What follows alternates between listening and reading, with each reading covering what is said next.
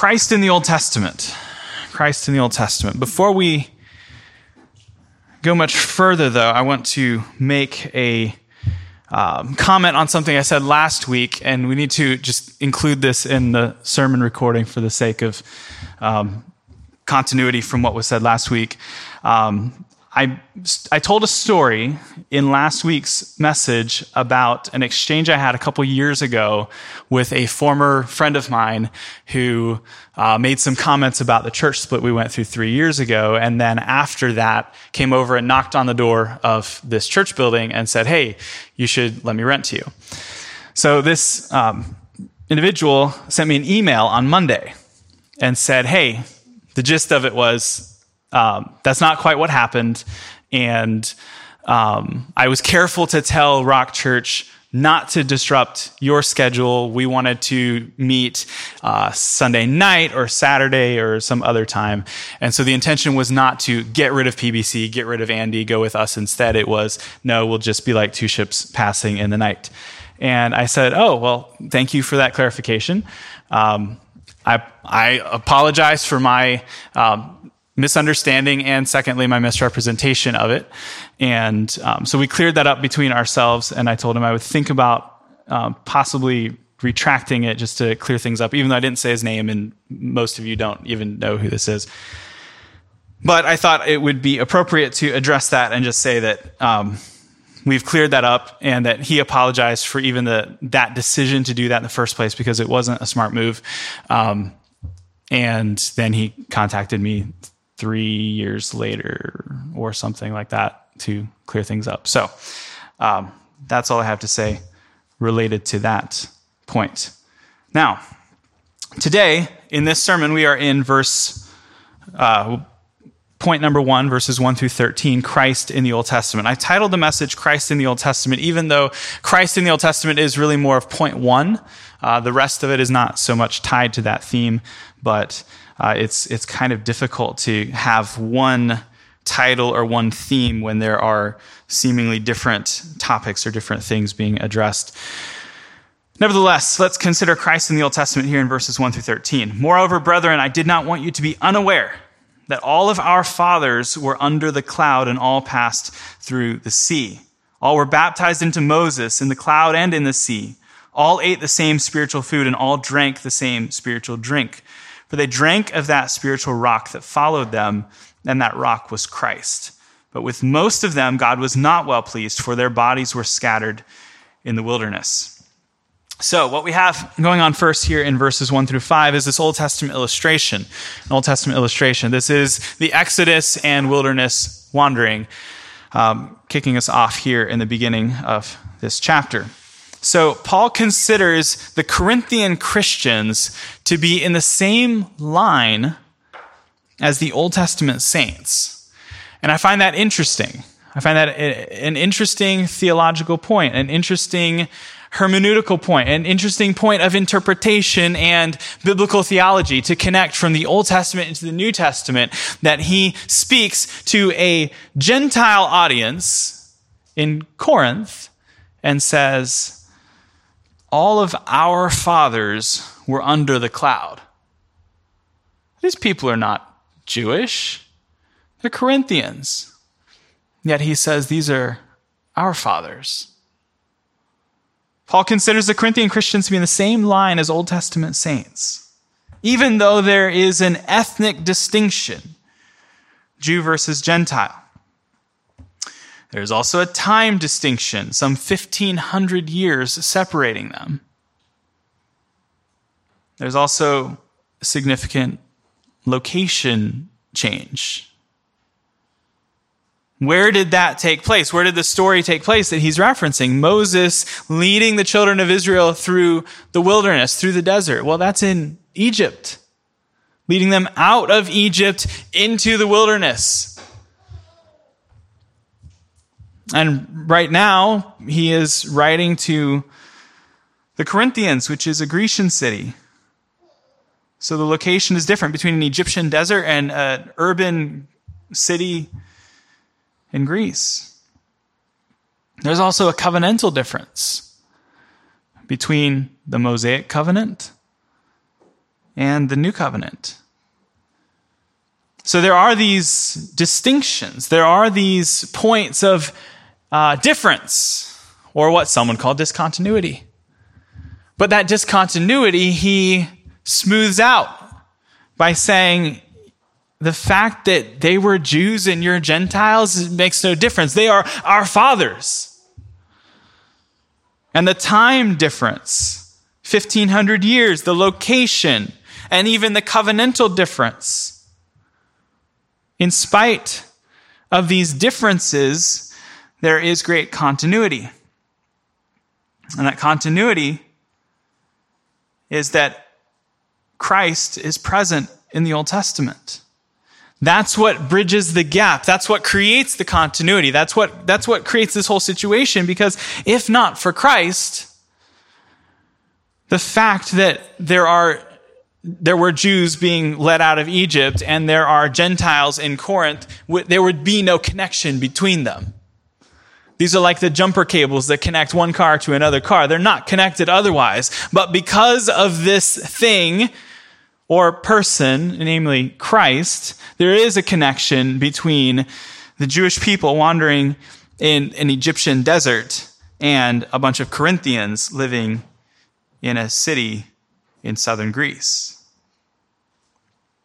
There is great continuity, and that great continuity is created by Christ himself. Christ is present in the Old Testament. We see this pointed to explicitly in verse 4. They drank from the same spiritual drink, for they drank of that spiritual rock that followed them, and that rock was Christ. That rock was Christ. Do you remember this story? Do you remember when Moses struck the rock and out of that rock flowed water? And that water provided water for the children of Israel to drink how important this water is in the desert when there are not uh, pools and, and um, springs of fresh water at every turn, but rather um, water is very hard to come by. And the, the nation of Israel is very large, and so they desperately need water. They will die without water. And so Christ is that rock that Moses struck, that, out of which flows this water to provide for Israel. What this is, is in fact a type. Types and shadows. This is more than a shadow, though. This is, uh, this is a type. Typology. So I wanted to speak for a few moments about some t- types, types of Christ, where we see Christ in the Old Testament. This is by no means exhaustive. There are plenty more, especially the more into the shadow area you get. But the first one is Adam. You start at the beginning. You see Adam as a type of Christ. 1 Corinthians 15 45 makes it clear. I don't know if that's 1 Corinthians or if it should be Romans 15. I thought I was utterly losing my mind on Wednesday night with one of my references, which the reference was actually the right reference, but I turned to it in my print Bible and I swear on my life the words were not there. I turned back and forth to 1st and 2nd Kings. It was not there. I looked at it the next day and it was there and I have no idea what happened. But nevertheless, Adam is a prefiguration of Christ. The first Adam sinned in the place of his people. And the last Adam, Jesus, earned righteousness on behalf of his people. So this is the first one. And this would be one of the great meta narratives of the entirety of scripture, which is this substitution, this federal headship, this representation where Adam stands in the place of his people, but he sinned. And so all of humanity sinned and the curse of God fell upon not only Adam and his posterity, but all of human, or all of creation. The whole universe was plunged into sin. And then the last Adam would come on the scene and he would earn righteousness in the place of his people. He's not just the second Adam, he's the last Adam. There's not a third one coming to mess it all up again. Types and shadows. Number one, Adam. Number two, Abel. Abel. Who was Abel? Abel was one of the sons of Adam and Eve. Hebrews 12:24 points to him. What you see in Abel is that there is a righteous son. A righteous son giving an acceptable sacrifice and then being killed by his brother. And in that same way, we, the evil brothers of Jesus, kill him. And he offers this acceptable sacrifice. The third type to mention right now is the ark. Noah and the ark. 1 Peter 3 20 through 21 makes this connection for us, speaking of the ark as a type of Christ. So in the ark, what happens? Well, Noah and his family go and they escape the flood. They escape the wrath of God. They escape the judgment that would fall upon the entire world. And so to Christ is this ark so that all who are in him are saved from the judgment and wrath of God. If you're not on the ark, you're not going to make it. If you're not in Christ, you're not going to make it.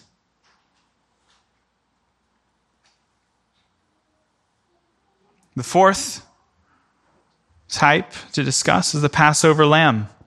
The Passover lamb. In the Old Testament, children of Israel are awaiting their exodus.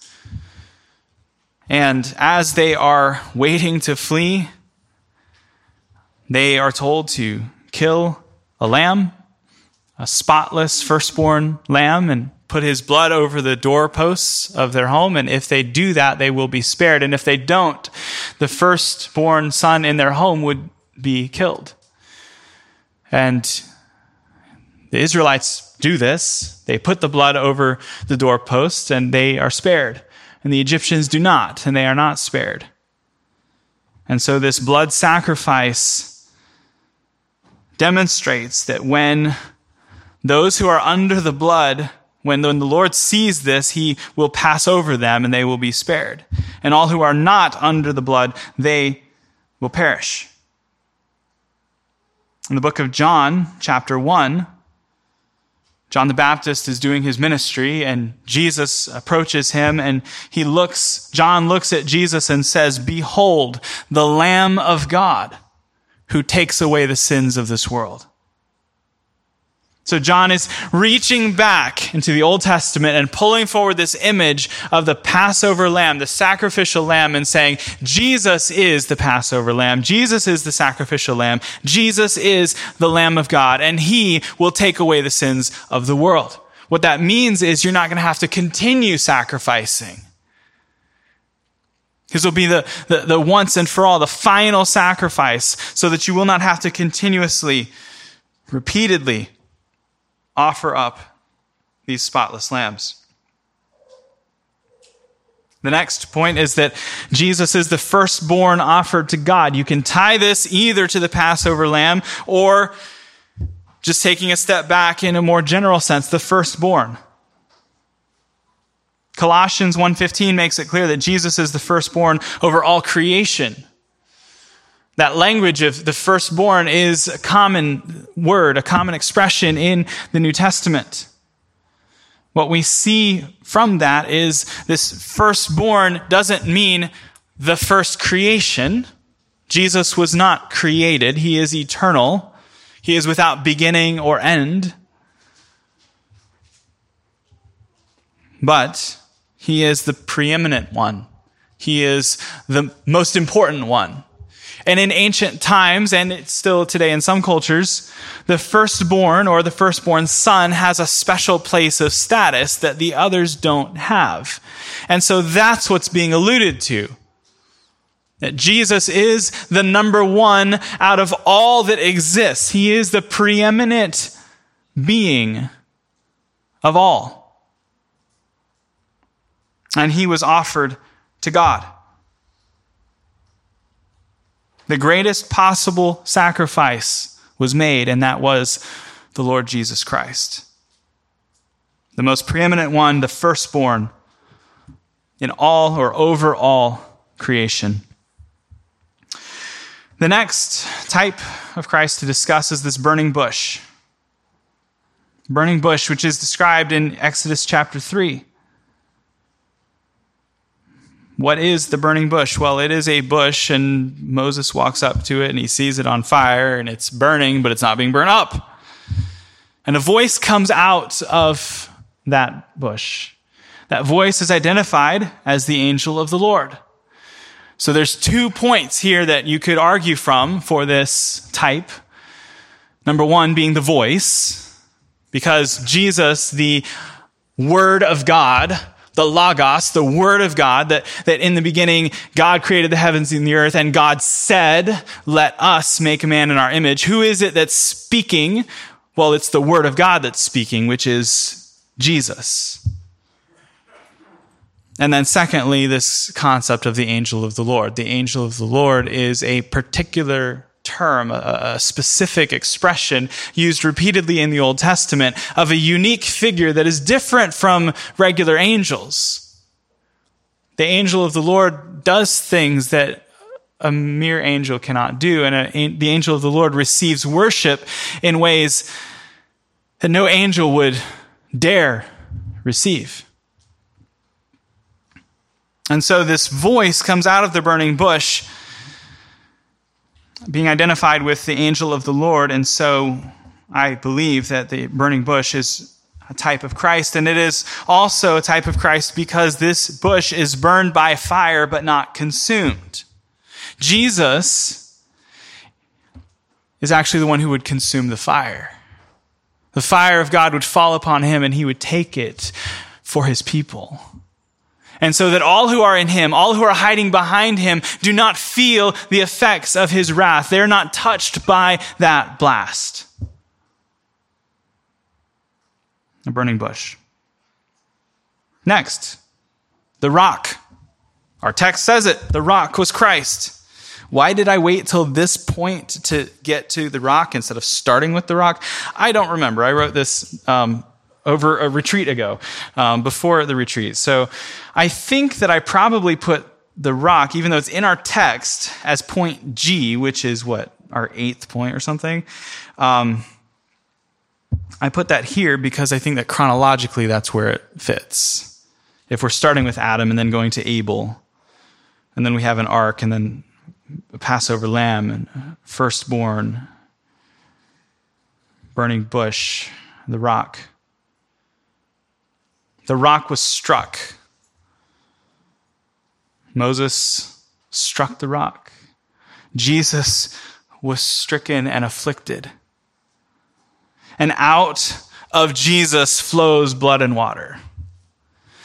Jesus is the one who out of him flows water, and then that water comes to us and it saves us, it quenches us, it satisfies us, and then as a result, out of us, we who are Christians, this same water flows to others. Which, by the way, I would give you an, uh, an encouragement or a warning that if out of you doesn't flow this water, this would be a good time to check yourself, as they say because the Spirit of God who is in his people dwells within them and flows out of them. So this rock was Christ. Next, the tabernacle. Jesus is the tabernacle. John 1:14 says the word became flesh and dwelt among us. That word dwelt among us is the word tabernacled among us. What do we see in the tabernacle? We see that God is among his people. In this wilderness wandering, there's a cloud going before them by day and a fire going before them by night, and they're carrying this giant tent, a tent that's roughly the size of this middle section of seats here, and they would set it up and tear it down and set it up and tear it down in order to do these practices, these rituals that God had given to them to demonstrate the presence of God, the abiding presence of God, which was with them. That tabernacle system came to a close. Jesus comes on the scene. The Word became flesh and dwelt among us. This is also why he is called Emmanuel, God with us. The next point to mention is Jesus is the high priest. Jesus is the high priest. Hebrews 4:14 says this. Therefore, since we have a great high priest who passed into heaven, who ascended into heaven, Jesus, the Son of God, let us hold firmly to the faith we professed. That entire Old Testament sacrificial system we see clearly taught for us in the book of Hebrews that that was about Jesus. The lamb was about Jesus. The tabernacle is about Jesus. The priest, that's about Jesus. This whole system was about Jesus. Even Moses was about Jesus. Jesus is the great high priest. He is the final high priest. I am not a priest. This is why Protestants do not call their pastor a priest.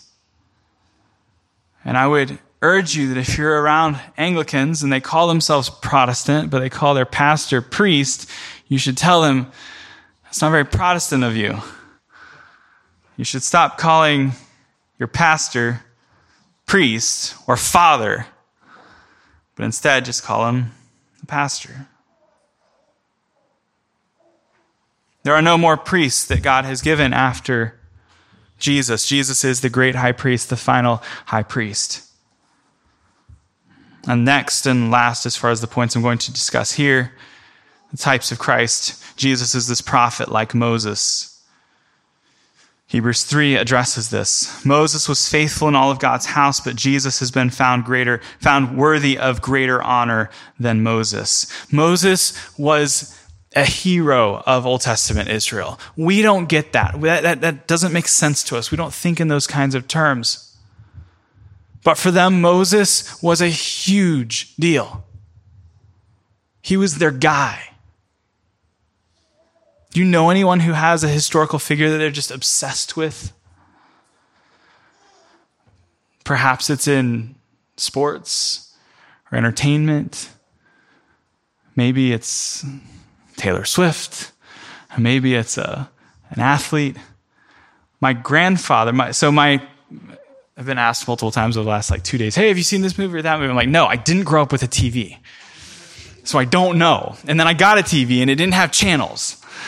And then I went to college and we didn't have TV there. Then I moved to New York and worked in a food pantry and we didn't have TV there. So then I watched my first movie at age 24 in a movie theater. So I'm kind of out of touch. My family's kind of out of touch. My grandfather, though, he had a hero. My grandfather Woodard. And his hero was Abraham Lincoln. And when I say a hero, I mean in his three bedroom, two bath house that he and my grandmother moved into across the street from us when they re- he retired from working in the steel mill in Pennsylvania, moved to Florida to be across the street from his grandkids. They bought the house literally right across from us, and um, they made one of the bedrooms a memorial to Abraham Lincoln. Literally, it was called it was called the Lincoln Room.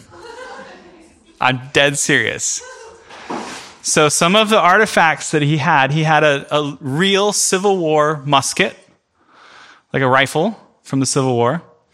He had another Civil War era musket that wasn't actually a military rifle, but just a regular, like, farmer's rifle. He had a Civil War era cannonball sitting on a shelf there. Um, he had an old picture of Abe Lincoln. He had all these books of Civil War history. Um, that one room had a wood floor. The rest of the house had carpet. So you walk in and you're stepping back in time. The bed was a rope bed, if you know what that is. So you got a wooden frame, you got these wooden beams, and then instead of having like a box spring or a spring thing under it, instead it's ropes that are woven together like a um, something that's woven. And the, the ropes would get loose, so you have to tighten them, which is where the expression good night, sleep tight comes from. You tighten up the ropes on your bed so it doesn't sag as much in the middle. It's an antique Civil War era bed. It's an odd size, too. It's not any normal size. You have to get the sheets custom made. So, anyway, for my grandfather, Abraham Lincoln was a big deal. He was his hero. Old Testament Israel, Moses was a huge deal. He was their guy. Everything was about Moses. You couldn't be around them without hearing, well, Moses says this and Moses says that. And the, the Bible tells us, the New Testament tells us that Jesus is better than Moses. He is greater than Moses. He is like Moses, but better. Now, these are, I think, uh, 10. I haven't counted them recently. 1, 2, 3, 4, 5, 6, 7, 8, 9, 10. Yeah, 10. 10 types. There are plenty more. But we see Jesus in the Old Testament. We see, in spite of the differences between New Testament Gentile Christians and Old Testament Jewish Israelites wandering in a wilderness 1500 years prior, we see a great deal of continuity. So we have an Old Testament illustration, this Exodus or wilderness wandering. The rock was Christ, but with most of them, God was not well pleased, for their bodies were scattered in the wilderness. This brings us to our second subpoint, verses 6 through 11, an ancient warning applied today. An ancient warning applied today. Now, these things became our example to the intent that we should not lust after evil things, as they also lusted. And do not become idolaters, as were some of them. As it is written, the people sat down to eat and drink and rose up to play. Nor let us commit sexual immorality, as some of them did. And in one day, 23,000 fell. Nor let us tempt Christ, as some of them also tempted and were destroyed by serpents. Nor complain, as some of them also complained and were destroyed by the destroyer. Now, all these things happened to them as examples that they, and they were written for our admonition, upon whom the ends of the ages have come. So what we see is this is an ancient warning applied today. There are three particular points that he makes, three points of warning that are examples for us as New Testament Christians now living 2,000 years yet further ahead. But these are very relevant for us today. The first is idol worship. Do not participate in or practice idol worship. In this book of 1 Corinthians, there's this great theme this great problem that Paul is addressing of idolatry and idol worship because there in Corinth, there were these massive pagan temples where they're offering incense, they're burning sacrifices to false gods, literal statues that they are worshiping. And these Christians have come out of that practice, and Paul is saying, don't participate in the idol worship. Come out from it, be separate from it, don't go back into it. And when you have people coming out of those practices, don't try to lead them back into it in, in other ways as well, which is where this food comes up, the meat offered to idols, which is discussed at length. So the Lord is very clear. He does not want us to participate in idol worship. The second thing addressed? Well, the idol worship that uh, from our text is this golden calf incident from the Old Testament, where Aaron is feeling some pressure by the Israelites to create a, a, visible God for the Israelites. They said, Make us a God. We want a God like the Egyptians. And so he's like, Okay, well, give me all your gold. So they give him their gold and they th- throw the gold into, he, he, alleges that he threw the gold into the fire and just out popped this statue. That's not what happened. He actually carved and, and crafted this golden calf, which at uh, the museum in Jerusalem, they, they're showing us these ancient um, idols that they've uncovered and they're surprisingly small. And they said to us that actually the golden calf was probably like this big, probably about the size of your average American house cat. And so you have a million people bowing down and worshiping this, this statue. It's not this huge thing the size of this entire stage, but actually it could fit right here on the podium. And the Lord was very angry with that. Speaking in simplified terms. That was not okay. Um, so idol worship is off limits. Number two, sexual immorality. As part of that situation, part of that uh, that event, which I believe is described in Numbers 23. I don't have it in my notes, and I didn't look it up or write it down. But that incident, Moses is coming down from the mountain, and it says. Um, the people sat down to eat and drink and rose up to play. Let us not commit sexual immorality as some of them did. And in one day, 23,000 fell. What happens as Moses is coming down the mountain is he hears the noise, he hears the music, he hears the partying. And he sees this drunken orgy going on. Over 23,000 Israelites participating in this.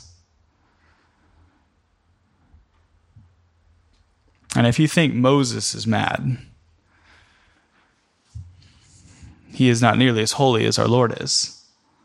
Even though his face shone with the brightness of the glory of God that he saw on the top of the mountain. The Lord call, calls us to take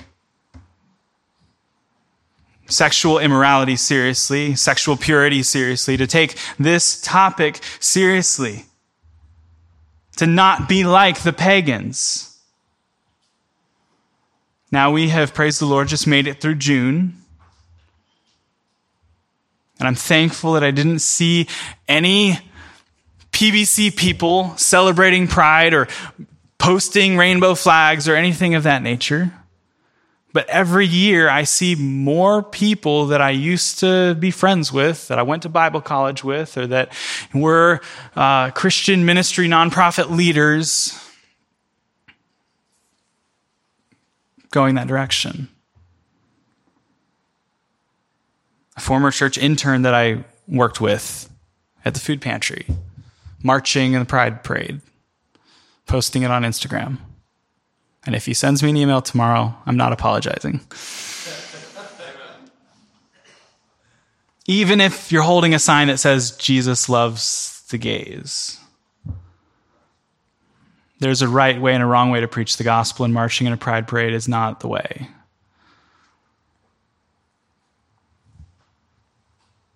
The Lord tells us to take sexual immorality seriously, that this is a, a grievous sin in the sight of God. Number three, the third point. And I promised several of you in the Poconos that I was going to talk about complaining in my sermon today. And so here we are. It's in the text.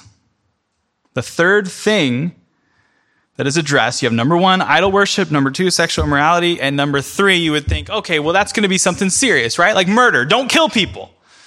Well, actually, it's grumbling so you might be feeling pretty good about yourself in points one and point two. You're like, hey, I haven't been in any uh, like Buddhist temples lately. I'm not practicing Hinduism. I'm not doing any of those things, and I'm keeping my pants on, and we're we're doing pretty well here. But oh, let me tell you about how those other people ate all the food on the retreat, and I didn't get any because I was at the end of the line, letting people go first. That's grumbling. And let's get back to our, our text. It says, um, verse 9, let us not tempt Christ as some of them also tempted and were destroyed by the serpents, nor complain as some of them also complained and were destroyed by the destroyer. I am thankful that God does not deal with us today, typically, the way he dealt with his people in the Old Testament, because God did kill people for complaining in the Old Testament. What's happening when you complain? You're actually challenging God and saying that God was wrong. God's sovereignty, His wisdom, His goodness, that was wrong. Now, that is not the same thing as saying don't pray for your bad circumstances to change. That's different. When you have a complaint, when you have an issue, take it to the Lord. Plead with Him, beg Him, ask Him to, to bring you relief, bring you deliverance, to change your situation. But this grumbling spirit is this is the most contagious of any of these sins described here. Because it is, as I, I don't know if it's in Jerry Bridges' book or not, but Jerry Bridges wrote a book called Acceptable Sins. And complaining would be one of those acceptable sins where it's just like, we don't really take it very seriously. It's hot in here. Oh, the train is 10 minutes late. Getting really agitated and angry within yourself because things aren't going the way they ought to be going. Making sure everybody else is unhappy too because you you didn't get the kind of cheese you wanted on your burger.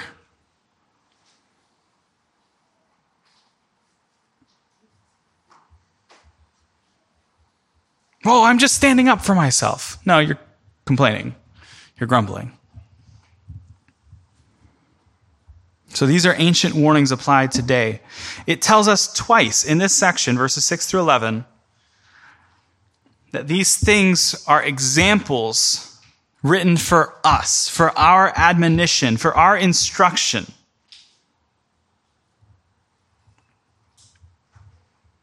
So I would encourage you to take personal inventory. How are you doing in these areas? And when you find yourself coming up short, turn to Christ and tell him, Jesus, I have been very complainy, very grumbly recently, and I'm sorry. Help me to be content. Help me to trust you. Help me to turn to you with my concerns and you with my problems instead of grumbling to try to, to spread this discontentment to others. Did you know that when you hear about a problem, you don't actually have to tell everybody else about it? That you can be the end of that story?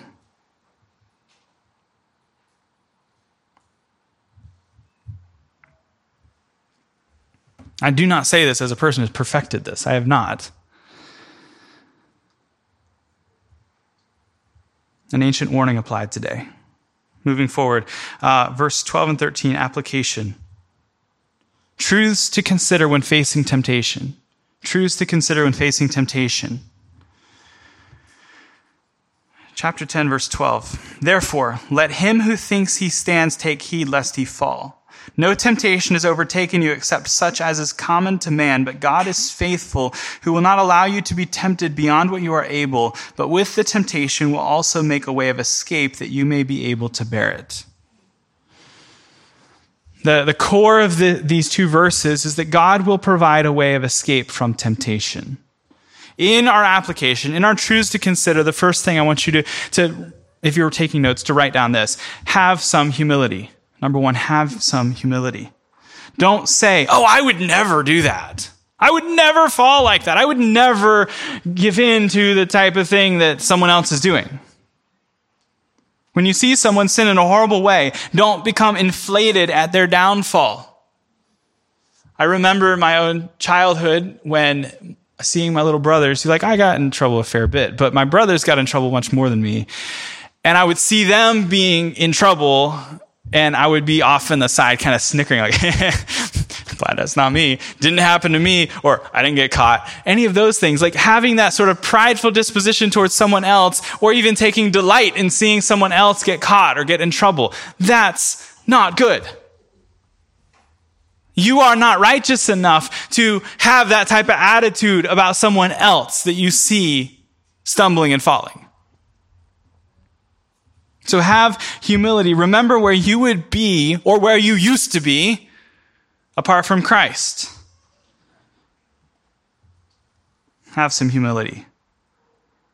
Self righteousness is the shortcut to your own colossal collapse. Self righteousness is the shortcut to your own mighty fall. When you think, oh, I am so good, I am so holy, I am so much better than those other people. Also, keep this in mind, not just for yourself as an individual, but also as a church. Don't become inflated or puffed up thinking, oh, we are the best church ever. We wouldn't uh, ever have any problems. Self righteousness is the shortcut to your own collapse.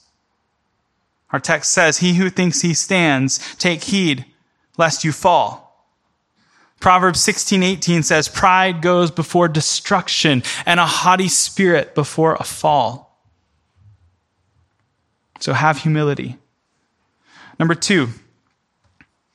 So point 1 in these application points to consider regarding tempt, uh, temptation. First is humility. Secondly, remember that you are not alone. You are not alone. No matter how isolated you may feel, others have gone through this before.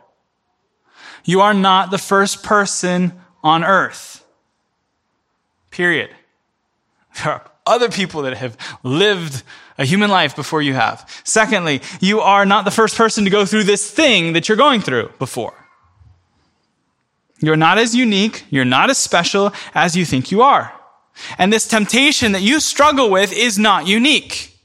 You're not the only person who is ever dealt with this particular type of temptation. Others have faced this before. When you feel like you're alone, when you feel isolated, or when you in fact are isolated, when you isolate yourself, or when you allow others to isolate you, that is another shortcut to disaster. The first is this pride. The second is isolation, cutting others off and saying, you know what? I'm just going to skip the church. I will be alone. I don't need Christians. They're all hypocrites anyway. I'm going to do my own thing.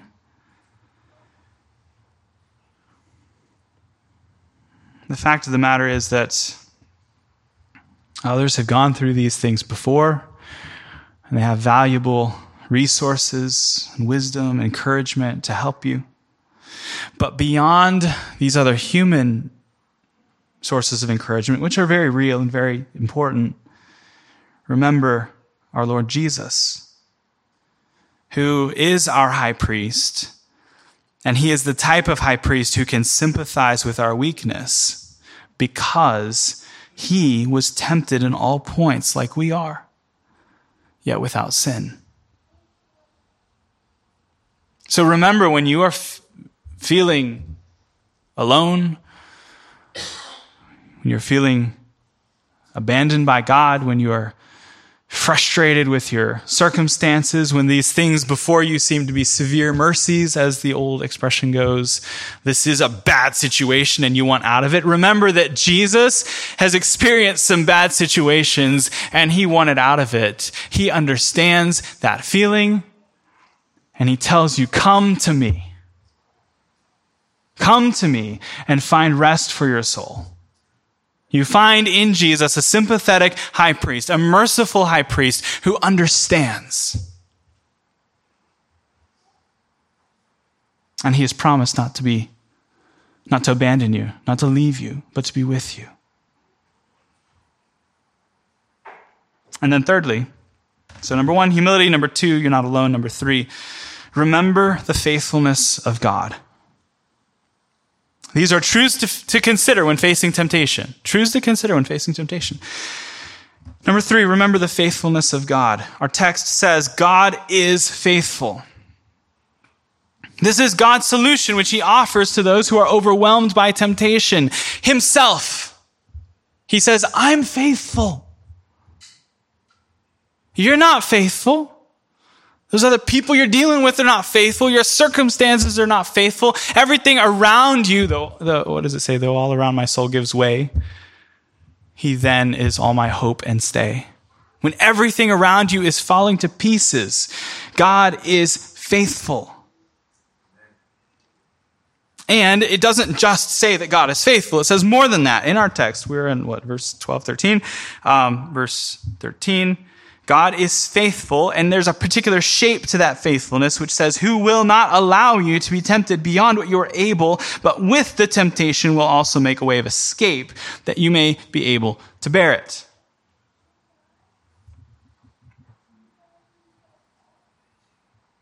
God makes a way of escape when we are utterly at the end of our rope, when we are completely beyond our limits and our abilities to bear this temptation. God gives us a way out. He gives a release valve. And it comes in unexpected ways at unexpected times. But it comes just like that water that you so desperately needed when you were at the ball field and you are you feel like you're going to drop because you're so thirsty and you either are searching through your backpack or a friend walks up and says hey here's some water and you're like thank you i needed that.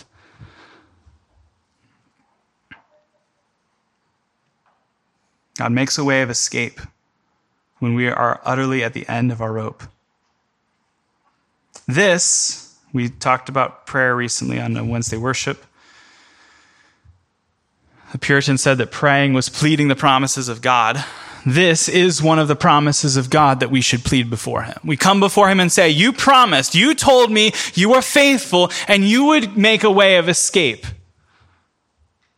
a way out from this temptation. So, God, I cry out to you, deliver me from evil. That's actually part of the Lord's Prayer. Deliver us from evil.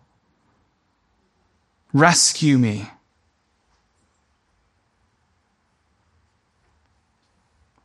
God either takes you out of the situation or he provides the presence of help in the time of temptation.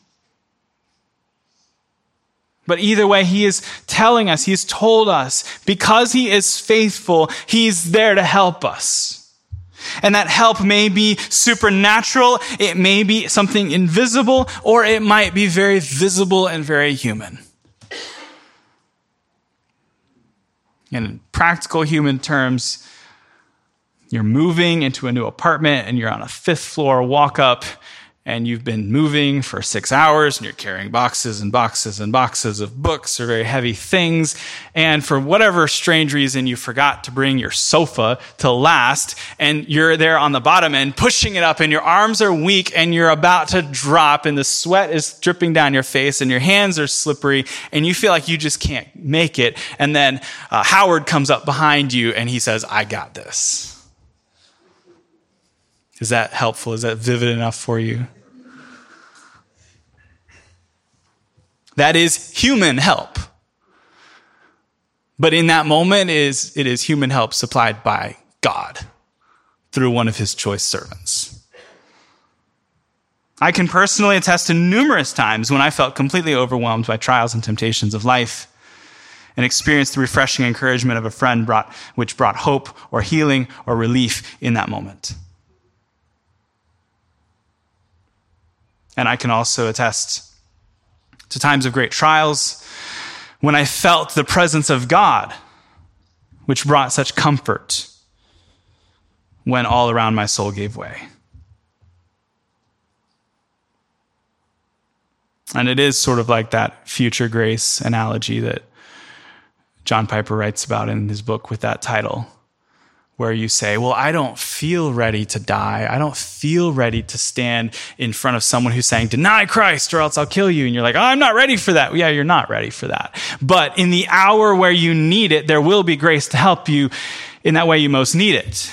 And the image or the illustration that he uses is that of a ticket an airplane ticket. You're traveling with a small child, you've got the tickets in your pocket. You hand it to your kid right before you get on the plane. You don't give it to him the day you bought it because he was going to lose it. But right before, right when he needs it, you're like, hey, here's the ticket. He scans it and he makes it through. What happens if he doesn't have the ticket? Well, he doesn't get on the airplane. The Lord knows what we need when we need it, and He will provide it. And th- that can be very frustrating when you want to know everything in advance and you want to have it all figured out. You want to know what things are going to look like in six months, and you don't know. When you want to know if your school is going to still be in existence or not.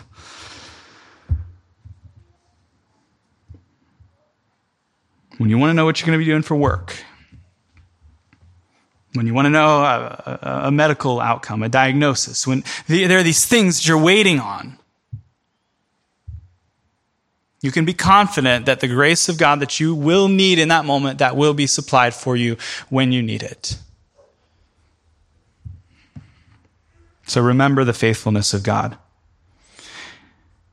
In times of temptation, even when that temptation is something as seemingly innocent as grumbling and complaining. This is an antidote to grumbling and complaining, remembering the faithfulness of God, crying out to God with our burdens. Point two in our remaining 15 minutes the Lord's table versus the devil's table.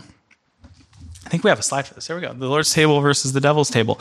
Um, Therefore, my beloved, flee from idolatry. I speak as to wise men. Judge for yourselves what I say. The cup of blessing which we bless, is it not the communion of the blood of Christ? The bread which we break, is it not the communion of the body of Christ? For we, though many, are one body, one bread. We all partake of that one bread. Observe Israel after the flesh. See, he is pointing back to some more Israel and more Christ and are not those who eat of the sacrifices partaking of the altar? What am I saying then? That an idol is anything or what is offered to idols is anything? Rather, that the things which the Gentiles sacrifice, they sacrifice to demons and not to God. And I do not want you to have fellowship with demons. You cannot drink the cup of the Lord and the cup of demons. You cannot partake of the Lord's table and the table of demons. Do we provoke the Lord to jealousy? Are we stronger than he? So let's go quickly because we still have another like three, four, page, uh, two pages of notes. Verses 14 to 17. The Lord's table is communion with Christ. We don't just call it communion because we ran out of names for things. We call it communion because we're communing. We have union with Christ and his people in communion.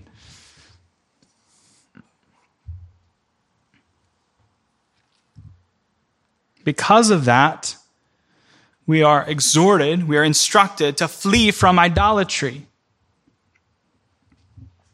Flee from idolatry. Therefore, my beloved, flee from idolatry. I speak to wise men, for, uh, judge for yourselves what I say.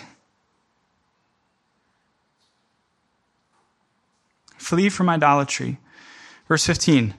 Judge what I'm saying. Listen carefully to what I'm saying. Verse 16. The cup is communion in the blood of Christ, and the bread is communion in the body of Christ. These are the two symbols, these are the two things which we're using to remember Christ, but there's more than just remembrance going on, there's actual communion going on.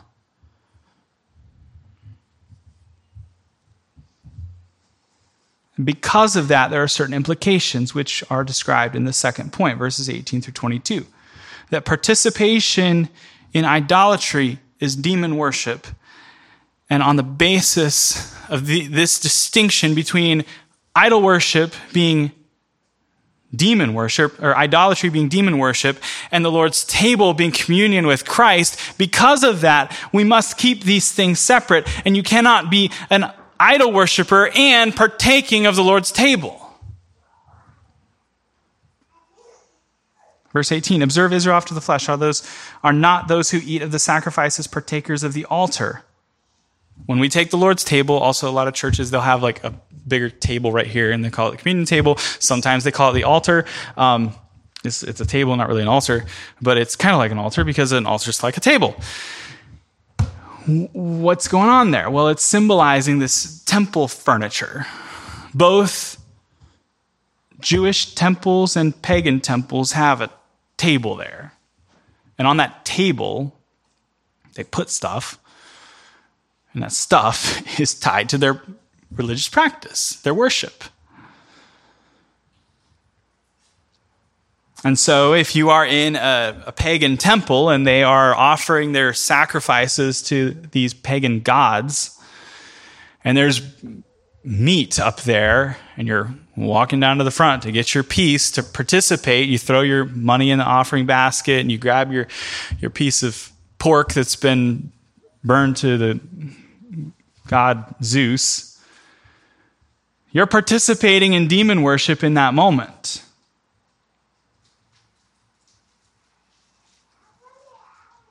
Now he says in verse 19, What am I saying then? That an idol is anything, or that what is offered to idols is anything? Rather, the things which the Gentiles sacrifice, they sacrifice to demons and not to God. So there's a real spiritual reality taking place that's typically invisible and it's going on behind the scenes. And that that, that idol or that statue, like that's that's not actually anything. Like you could melt that down, melt down that gold statue and turn it into like doorknobs or something, and it would all be like you just you got fancy doorknobs now. There's nothing intrinsic in that gold. But there is a very real spiritual reality taking place behind this. Uh, verse 21 You cannot drink of the cup of the Lord and the cup of demons. So, what he's saying is pick a side. You can't have both. When you try to straddle the fence and say, I'm going to be on both sides, that provokes the jealousy of the Lord. And he gives a rhetorical question Are you stronger than him? The answer is no, you're not. So the Lord's table is one thing and the devil's table is another thing. And when people want to know why we don't do open communion here, this is a great text to go to. Because we don't have time to do a 30 minute long interview with every random person that walks in. But the Bible's made it clear we should not be doing both or participating in both. And I have some responsibility as the one leading in this that I don't want to be heaping up judgment on you. So there are simple ways to to guard that, and we've chosen that particular way. Moving forward, point three. Ultimate priorities, all glory to God. Ultimate priorities, all glory to God. Verse 23. Again, this meat offered to idols thing is complicated because on the one hand, like it's just meat and you, you could eat it. But if you recognize, you understand that it's tied to demon worship, you shouldn't eat it if it's going to impact your conscience or the conscience of others. All things are lawful for me, but not all things are helpful. All things are lawful for me, but not all things edify. Let no one seek his own, but each one the other's well being.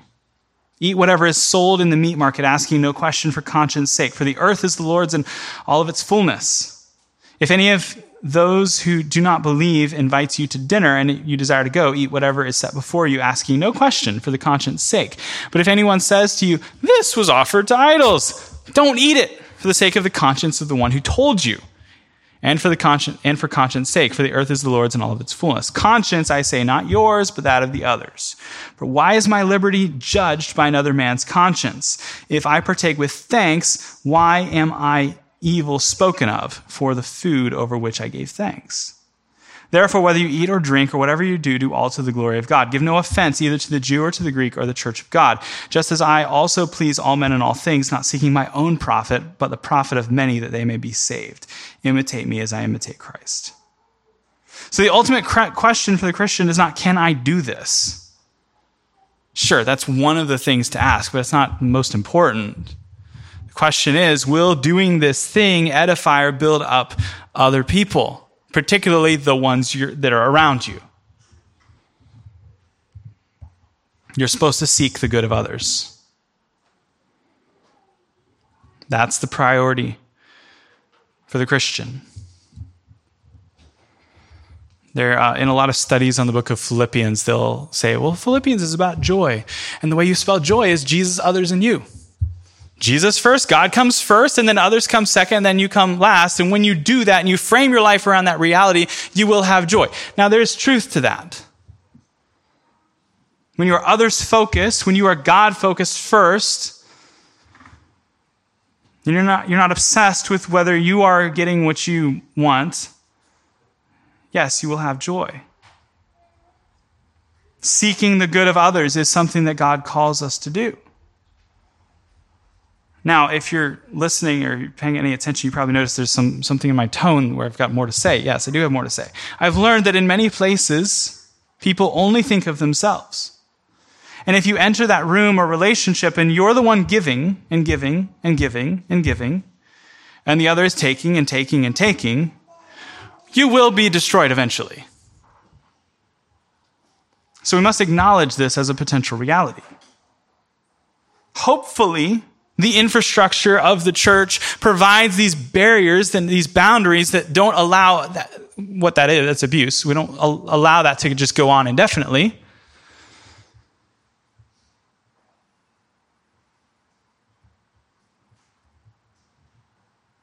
So be warned about that. I don't have a whole three page expose on how to seek the good of others without being abused. I'm, I'm not prepared to talk about that right now.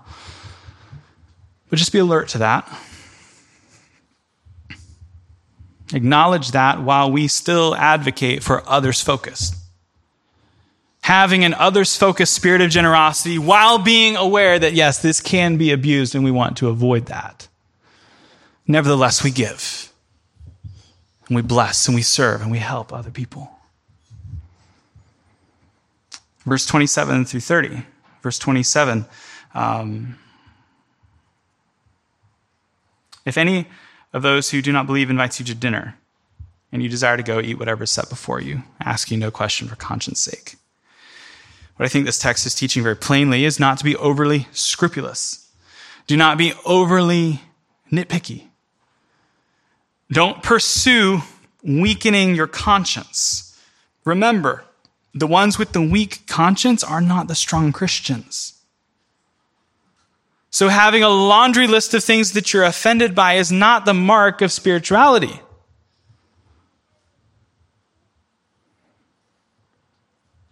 So don't pursue weakening your conscience by seeking the kind of information which you would find upsetting and then would in fact turn your life upside down because, well, now I know, and now because I know I can't do it because whatever's not of faith is sin. Therefore, my whole existence just got turned upside down because I went on this deep dive trying to find out every little thing I could about everything in this situation. Don't do that. God doesn't want us being paralyzed with fear and crippled by anxiety and dominated by uh, this type of fear of the opinions of others or someone's hidden motives or their secret offense. So just have a nice dinner. You're invited for dinner. Eat whatever's set before you without asking questions. Just say thank you for providing this. someone gives you an article of clothing, don't go into detail saying, oh, well, was it made in a, in a Nike sweatshop with slave labor? Just say thank you.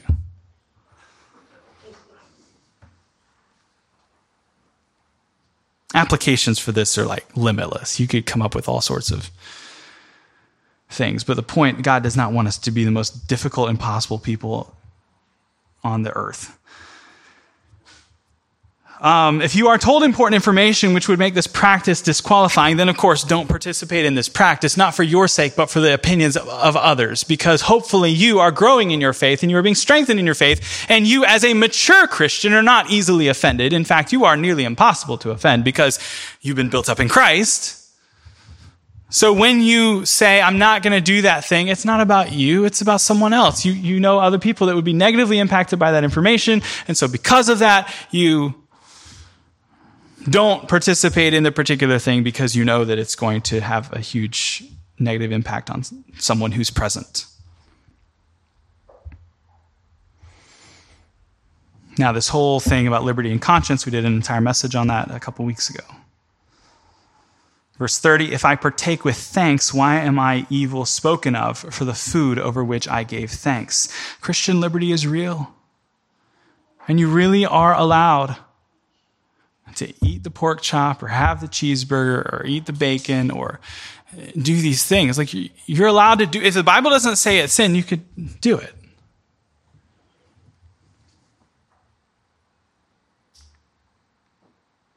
But there is an ultimate priority. And that controlling priority is described in verse 31. Therefore, whether you eat or drink, or whatever you do, do all to the glory of God. And these types of things, what is most important is the motive. And that's your controlling priority. That's what determines whether you do the thing or don't do the thing in, in, in, a particular situation or maybe a different situation that might be similar but a little different. Do all to the glory of God. Give no offense either to the Jews or to the Greeks or to the church of God. Just as I also please all men in all things, not seeking my own profit, but the profit of many, that they may be saved. That's the goal. And he wants to impress this on others. This perpetual question that comes up oh, well, that was for the Apostle Paul, and I'm not an apostle, and I'm not a missionary, and I, like, that doesn't apply. No, he says, imitate me, just as I also imitate Christ. So, your ultimate priority is that all things, all lawful things, all things that you could do that are not sinful, you're controlling control is the glory of God. May the Lord help us as we seek to rightly apply this in our own lives. Let's close with prayer. Father, I pray that you would teach us by your Spirit through your word, that you would help us to see Christ in the Old Testament, that we would see him on every page of our Bibles, that we would recognize the ways that, he, that you have given to us to fight against temptation, that we would have humility, that we would remember that we are not alone, that we would remember the faithfulness of God. Help us to avoid idolatry, to avoid participating in communion with demons, but that our union with Christ would compel our communion with Christ and his people that we would be people who are holy and sanctified, that we would be people who do all that we do for the glory of God. And on matters of conscience, that that would be the thing that answers questions for us, that that would be the thing that motivates us and compels us. Not our own preferences, not our own pleasure, not our own um, agendas, but the glory of God. I pray these things now in Jesus' name. Amen.